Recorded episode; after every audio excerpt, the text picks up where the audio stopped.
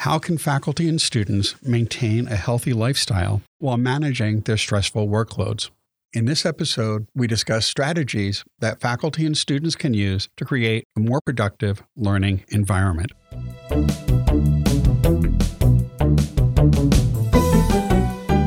Thanks for joining us for Tea for Teaching, an informal discussion of innovative and effective practices in teaching and learning.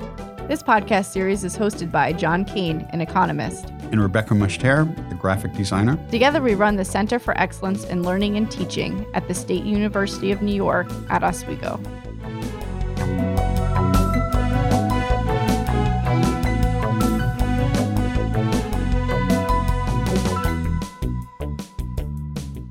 Our guest today is Dr. Amy Bidwell, an associate professor in the Department of Health Promotion and Wellness at the State University of New York at Oswego. Welcome, Amy. Thank you, John. Today's teas are. Amy, are you drinking tea? I do not have tea this morning. It's disappointing. Are you drinking anything? I am drinking water. That sounds healthy. All right, it is very healthy. I have pineapple ginger green tea. I have my good old English afternoon. Faculty and professional staff have regularly asked for professional development related to work life balance. And you've done some workshops for us on this topic that have been wildly popular. Faculty have many demands on their time and attention, from students and teaching to colleagues and committees to family and personal obligations. So, if we're so far out of balance, how do we get back into balance? Well, Rebecca, that's actually pretty interesting because I fall out of balance quite a bit. And I would say that the key is that people don't understand they need to take time for themselves. We schedule all these things into our day. We're constantly running around here and there. We forget to stop and smell the roses. And it's interesting because you can actually be so much more efficient if you actually just take time to just sit back and relax and enjoy the moment. And there's actually a lot of books that I read. Jon Kabat-Zinn he talks all about being in the moment. We're going from place to place. Some of us have an hour plus commute. And what are we doing during that commuting? We're thinking about the zillions of things that we have to do. And this book is really cool. And I read it 20 plus years ago, and he has since redone it. But if you actually focus on what you're doing in that very moment, so for instance, think of all that free time we would have if we actually utilized our driving time or something as simple as our walking time.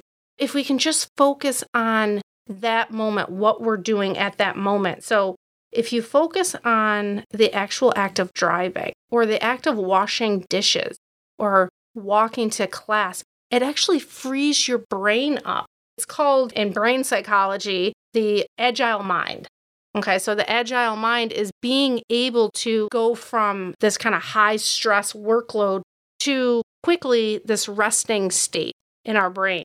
And so if we as faculty and staff and students and so on can really focus on changing our brain states more efficiently, I think it really will help us just calm down and try to get in what we need for the day. Like I said, instead of us rushing to get to the next point, if we really just focus on what we're doing at that moment, it actually makes us much more efficient.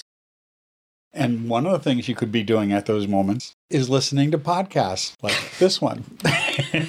but actually, taking that downtime is helpful. It lets you consolidate new information you've picked up as well as just being relaxing and right, restful. Right. I think our lives in general are just going 100 miles an hour all the time. And that's why we are so stressed because we don't give our brains a chance to relax. And it's obviously easier said than done. So, again, just using that tip of listening to podcasts in the car instead of crazy music or putting the phone away or the electronics away for just five minutes to give our brain a chance to rest. So, again, it's easy for me to say, do this, do that, but I practice it myself. I really do. And it just takes five minutes. When was the last time you actually drove in your car with no noise? Maybe just this podcast, but no noise at all, no radio. Take the phone off it will make the rest of your day that much more efficient. It really does. And it sounds kind of corny, but it's true. I don't know. The last time I did that, it was freezing rain, and I was really focused on not dying. Okay. But but you were focused on something. That's, good. Next time, focus on your breathing. Focus on the snowflakes falling. It sounds really odd, but let me tell you, it really helps us maintain our stress levels. Faculty sometimes have particular stressful times, going up for tenure mm. and promotion, for example, or part time faculty who may have multiple positions and they're commuting back and forth to multiple schools and trying to balance this big workload and not having job security. What can we do when stress levels are particularly high? I think the example that you gave before was kind of that constant day to day stress and right. ways that we can focus. But what about these like really intense moments of stress? Well, coming from a faculty that just went through the tenure process and a faculty that has been on search committees, so I've seen it all. And we all, just like our students, we have that up and down as the semester goes. And it's really funny. We tell our students this to not wait until the last minute. But imagine if us as faculty didn't wait until the last minute to do our stuff. As our semester progresses, and I think I see this a lot in the tenure process, I think one thing that helped me is I looked at every year as its own entity and I didn't look at it as I can kind of slack year one and two, just focus on my teaching. And then all of a sudden it's year five. And you're like, oh my gosh, I really need to get this research done. So, us as faculty, really not procrastinating ourselves, putting it into our calendar. One thing that I do that's very helpful is on Thursdays, I don't teach and I don't schedule any meetings. And from 8 a.m. until say 3:45, and that's when my daughter gets off the bus, I block it off and it just says Oswego, and that means research and or grading. We don't work efficiently as human beings by doing a little bit here, 10 minutes here, 10 minutes there. And so, as somebody that's moving all over the place and really trying to grasp that relationship between academics and scholarship and service, just taking a day out of your week in your calendar that specifically says, okay, today I'm going to work on my grant. Next Thursday, it's going to be a grading day. The following Thursday, I'm going to have all my meetings lined up with potential collaborators. But I really find that trying to incorporate it an hour here or an hour there, it doesn't make you efficient because think of it by the time you get into your office, shut the door, turn the computer on, get done checking your text messages and all that, you've lost 25 minutes. And I tell people in all the realms of areas that I've worked in, you need to schedule your own time. You need to schedule your research. You need to schedule your scholarship. You need to schedule even your service. You can't just fit it in here and there. And I think that helps. And something as simple as scheduling 10 minutes of downtime for your brain. If that's what you need to do, put it in your calendar. I think this day and age, it's so easy because we have all these electronics. We can actually use these to our advantage. It beeps, okay, I need 10 minutes to myself, everybody out of my office. I need to breathe. What about some of the issues that students face? Because they may not have as much control over the timing of the pressure and so forth. That's a great question, John. And I started to teach a new class this past fall, bounce onto campus. And the purpose of the class is just how do incoming students manage the day to day changes that occur in a college setting? And going back to your question before about how do faculty survive this whole concept of getting through their hurdles and their obstacles, students have the same things. And it's really the same techniques. But for my students, for SUNY Oswego students, what I tell them is first and foremost, and I did this in my class the first week, they all had to come in with a calendar, you know, a planner. And I was actually surprised the amount of people that still use paper calendars. I'm very electronic. But they all came in and we took all their syllabi and we wrote in all their assignments for the whole 15 weeks, which right there was a huge eye opener because it almost looks like they had nothing for two weeks. You know how it is nothing for two weeks and then your midterm exam. Well, they're thinking, oh, I have nothing for two weeks. But so what we did after this is we then went in and said, okay, now I want you to look at your day and schedule in your day I'm going to work on my Echo 101 homework from 2 to 4 p.m. Even though I know I don't have an exam until October 31st or five or six weeks down the road, I have that actually planned into my schedule. And so my students found that extremely helpful. Another thing, there's actually a lot of apps that you can use that will actually turn off the internet. And so I taught my students, actually, they taught me okay, what does your evening look like? Are you in your room on your computer doing your work, and then all of a sudden you feel the need to get on social media? Well, these apps will turn all that off, so you can't. And so we talk about those apps and how to utilize them, and they actually use them. So I think between laying out their whole schedule in their planner for 15 weeks, and then within the 15 weeks, plan out their study time right in there, it actually worked really well. And then what we did also was re-evaluated it mid-semester. And we looked at their mid-semester grades and we looked at the study habits. And the students feedback was is that they found just writing in their planner go to library huge. I think anyone would agree with me that the biggest no-no for college students is to go back to their dorm rooms in between classes. Because what do we see? We see that cozy comfy bed that's calling out our name. So you want to take a nap. Next thing you know you slept through your library time. I would say for students, incoming students, as far as stress, planning it out, you have got to plan it out. In addition to time management issues, what are some of the other struggles that students have when they're away from home for the first time and become responsible for their own health and wellness? Well, that's really interesting because this is the first time I've ever worked with first year students. And what an eye opener because I guess my experience in college was I didn't experience a lot of homesickness and I was about two and a half hours away. But we have so many students that are from so far away. So, a couple things. One, the biggest issue is you walk into this environment and it's all you can eat buffet two, three times a day. And so that's one thing that the students really struggled with. We spent a lot of time not necessarily condoning eating certain things, but planning what you're going to eat before you go into the dining hall, knowing that you essentially can eat anything you want. You don't have anybody hovering over you. And so we, I had my upperclassmen take the students to the dining hall and we actually had discussions about okay, what would your plate look like? And so just opening up their minds about being more in tune to what they were eating as far as the same thing when we drive and we have no idea of how we got to point A to point B because we're focusing on so many other things. I tell them be mindful when you eat. Don't just eat anything that you can get your hands on because it's all you can eat. We have a pretty intense conversation about managing the dining halls as a first year student. They opened my eyes up to late night. I wasn't really sure what late night was for the first few years I was here late night. I can explain it as like after hours dining, I suppose. And I think the purpose of it is for people that miss dinner. But what I see is students that had dinner that want a late night snack. It's not necessarily the healthiest, and I will be the first to say I don't think we need to get rid of unhealthy food. I think we need to just educate people on moderation and when to eat it. So we had a nice discussion about if you're going to go to late night for the social setting, what can you eat and how much of it can you eat? So that I think the diet is the big issue for incoming first year students. And there's two other things. One is the social anxiety.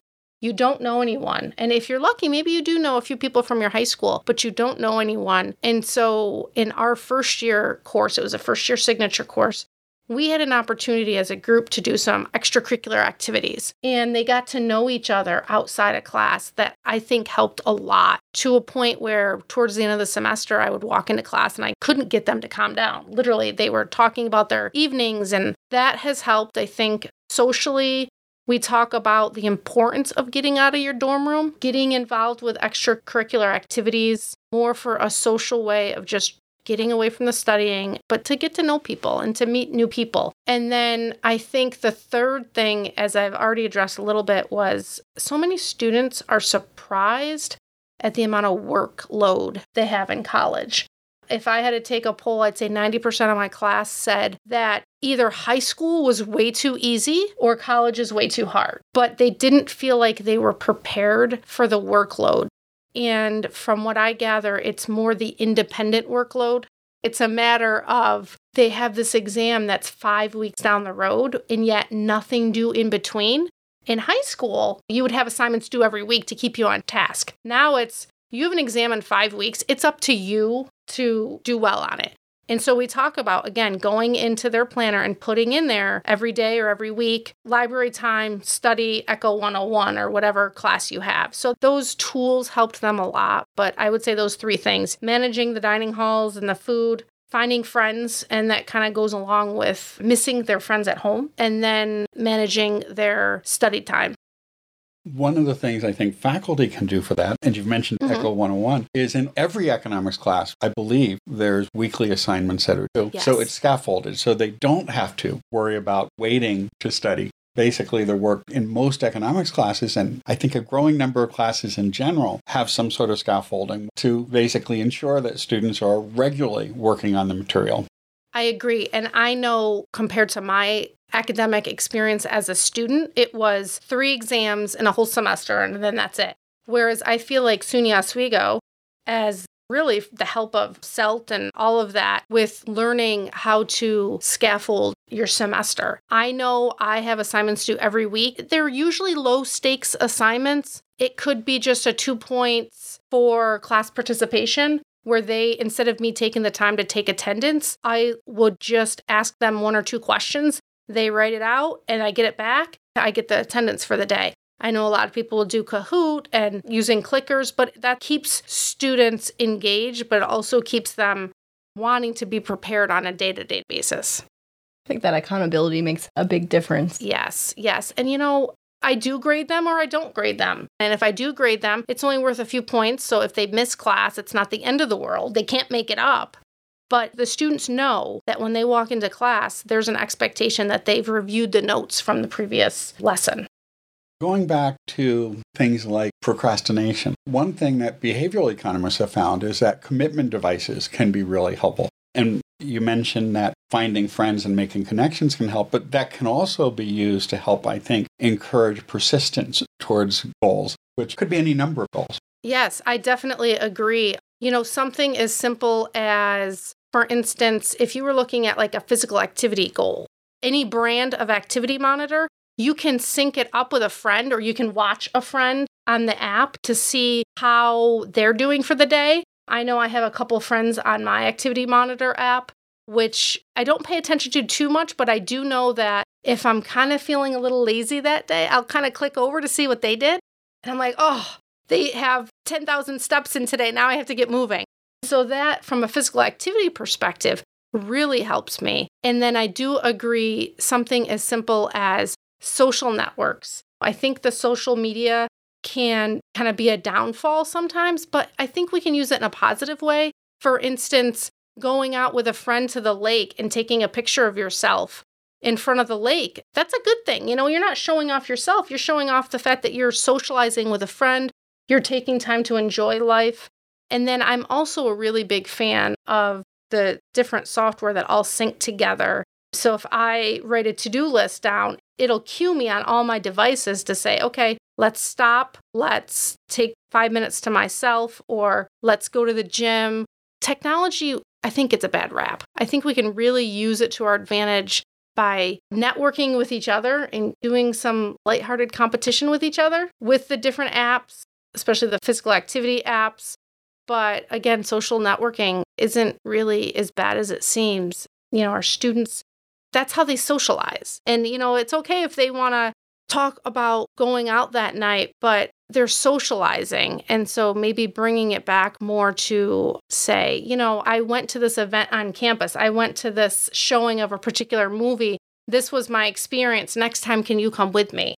And if you have exercise goals or study goals, agreeing to meet at a certain time for a certain while can help encourage each person because you don't want to let your friends down.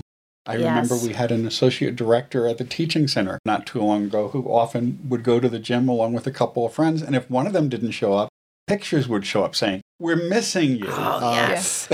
yes, another perfect use of social media. I completely agree. And in our first year experience class, we actually did a lot of that where it was more studying. You know, we only had a class of 19 people, but we realized that there were kids that were taking the same courses. And then by the end of the semester, they had study partners with each other, study groups. And I knew just by coming into class and overhearing conversations that so and so didn't show up that night. And now that person hears about it the next day and they feel almost guilty and they respond by coming the next time. For my bounce class, we took them to the gym. We showed them how to use the equipment and how to get involved with different classes.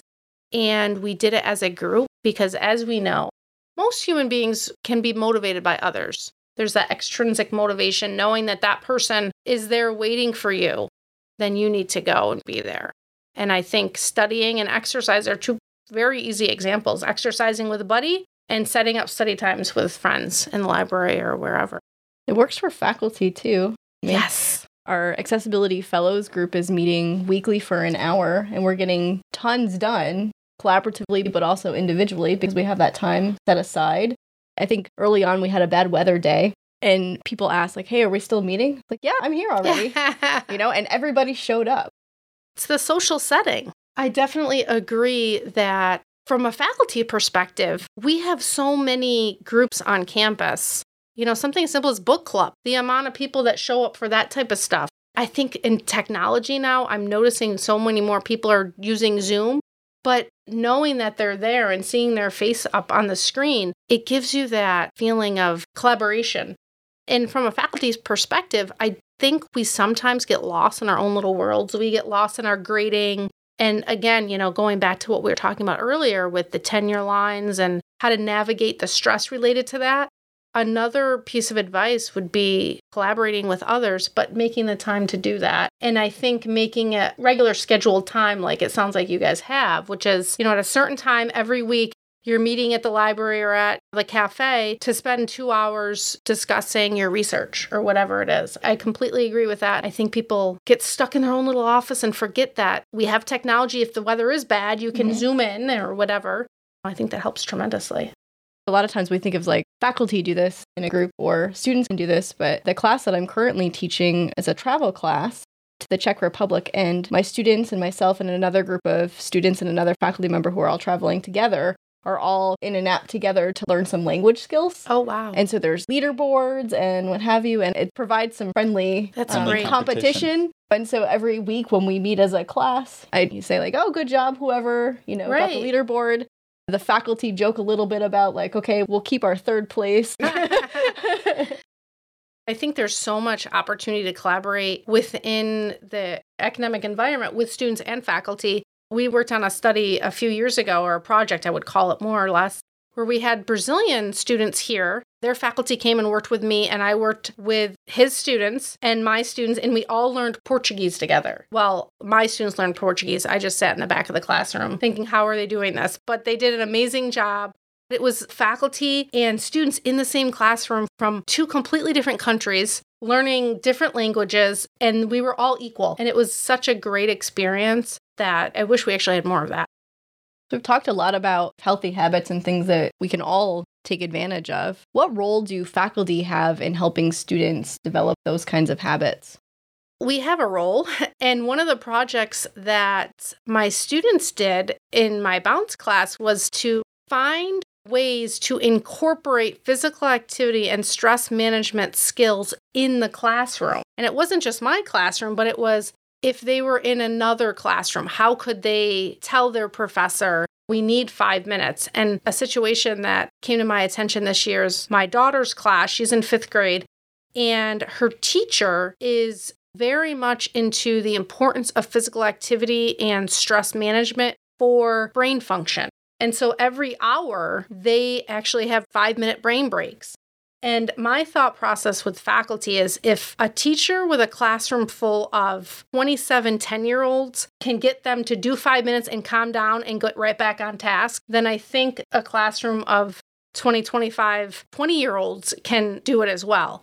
Some of the things that they came up with was to even in a 55 minute class, halfway through it, have the instructor stop. And I did this in my class the other day because you saw the eyes kind of getting a little lazy. And so they literally, we stood up, just walking slowly, five circles around the room, stopped and went five in the other direction.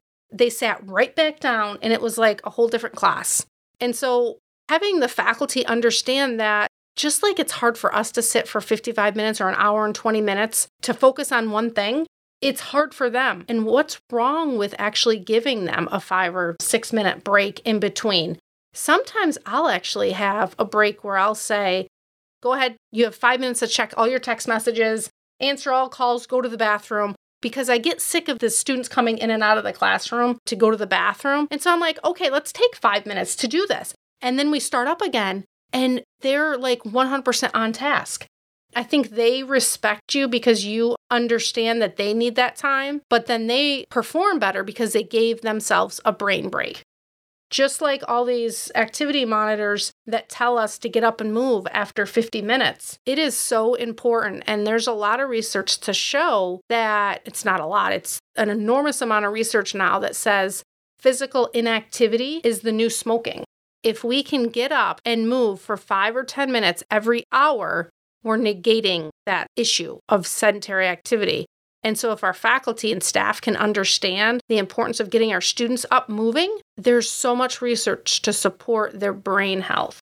And in fact, there's a couple studies in New Zealand in college students and in grade school that their standardized test scores have increased substantially since they started incorporating five minute physical activity brain breaks into their day. And what they thought is instead of spending an hour on math, you might only get 50 minutes in a math, but that 50 minutes is so much more efficient because the brain is working so much more efficiently. And so they've reduced the length of time they spend on these, say math, science, English, whatever, and they spend less time on it, but they're more efficient. As a professor, set an alarm after 40 minutes. Okay, let's stop. I don't need an alarm. I can just gauge it from my students. Their brains are starting to falter a little bit. There's nothing wrong with taking three or four minutes, tell them to get up, switch seats. I did this a couple semesters ago. In the middle of the class, I had everyone get up. I was in the lecture hall. Everyone get up and completely sit on the opposite side of the room. It's amazing how their attention completely changed.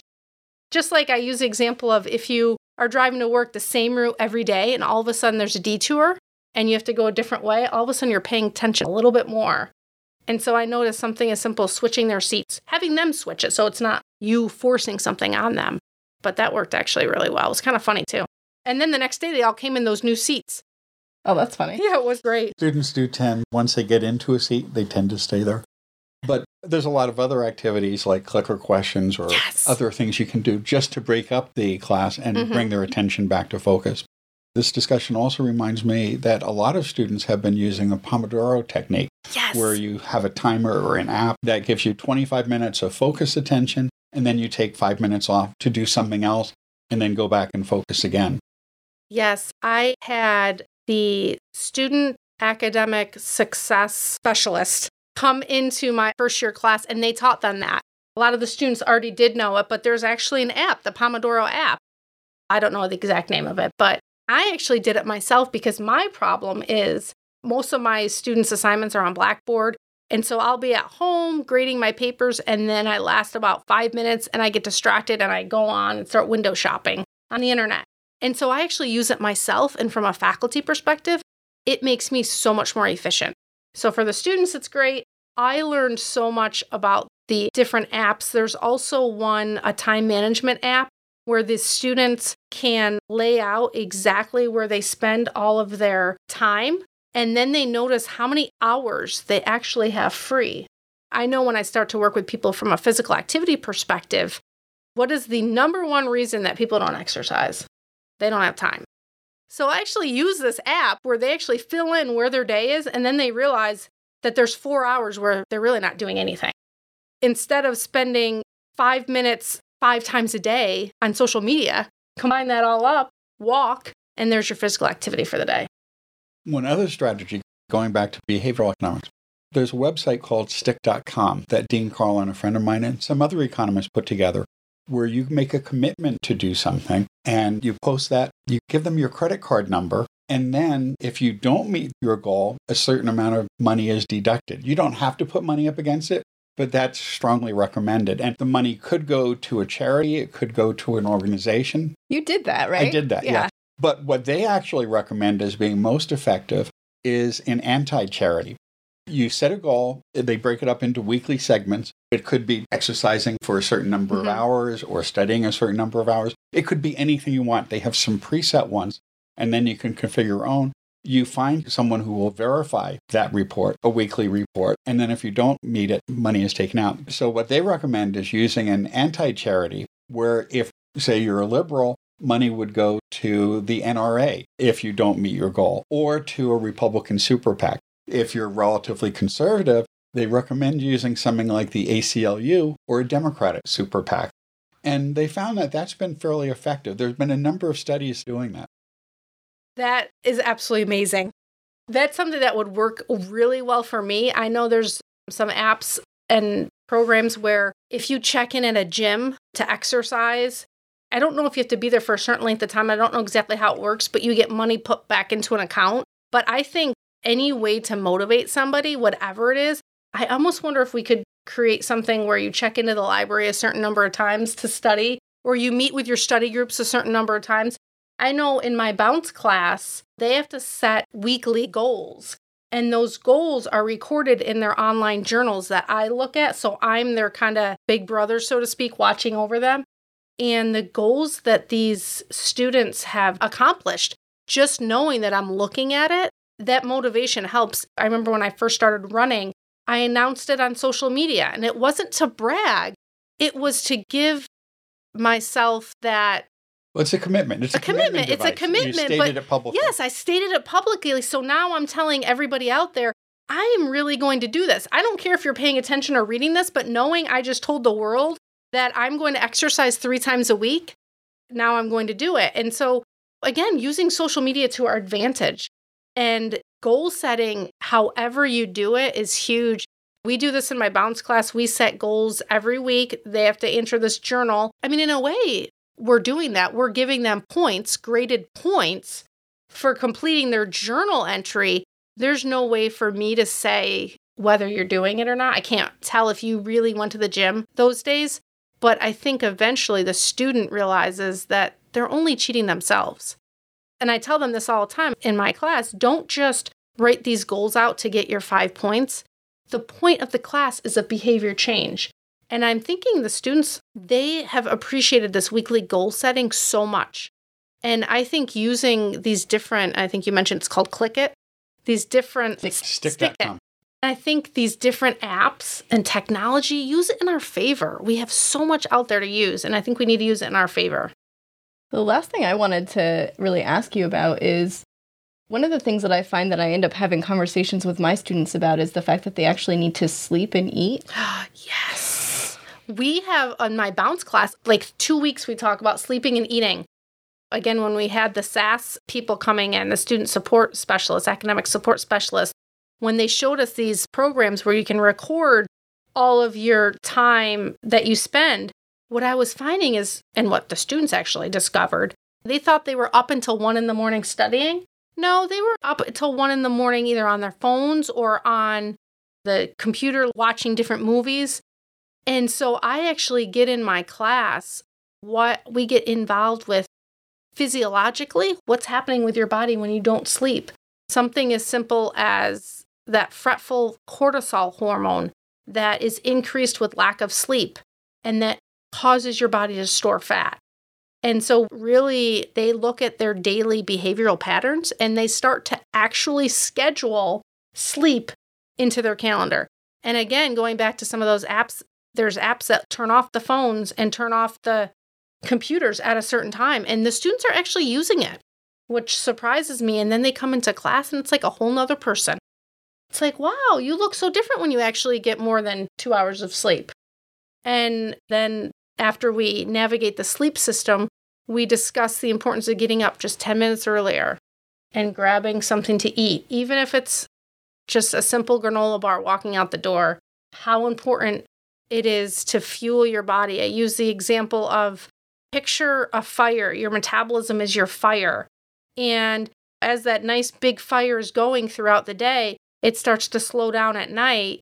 And the way you have to rev that fire back up is to throw logs on it, throw sticks on it. Same thing with your eating. When you wake up in the morning, that fire has kind of died down. You need to throw some sticks on it to rev it back up. And so, even if it's, you know, a 100 calorie snack here and there, I know people just sometimes hate to eat breakfast, but you cannot survive without sleep and without breakfast, whatever it is. Something, except candy. Was there anything else that we wanted to make sure we discuss? You know, I think overall, if I wanted to just summarize everything that we chatted about from a faculty perspective and professional staff, taking time to live in the moment, I mentioned it in the very beginning, but if you could really just take five minutes every hour to just turn everything off and breathe, you will be so much more productive. And then scheduling in time chunks, very large chunks of time to get the research done, get the grading done, get the social collaboration in there.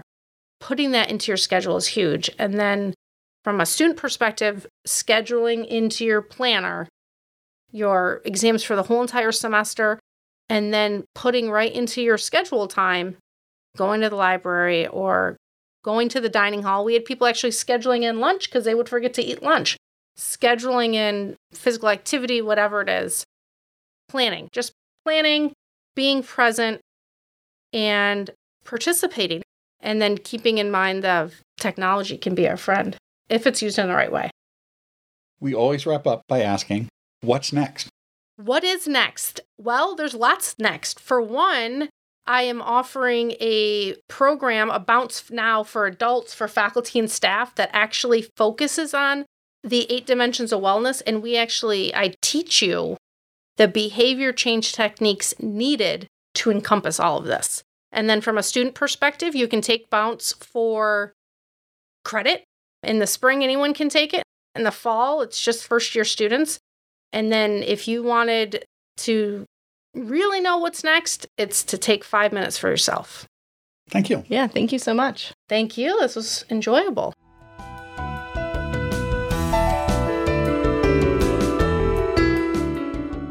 If you've enjoyed this podcast, please subscribe and leave a review on iTunes or your favorite podcast service. To continue the conversation, join us on our Tea for Teaching Facebook page.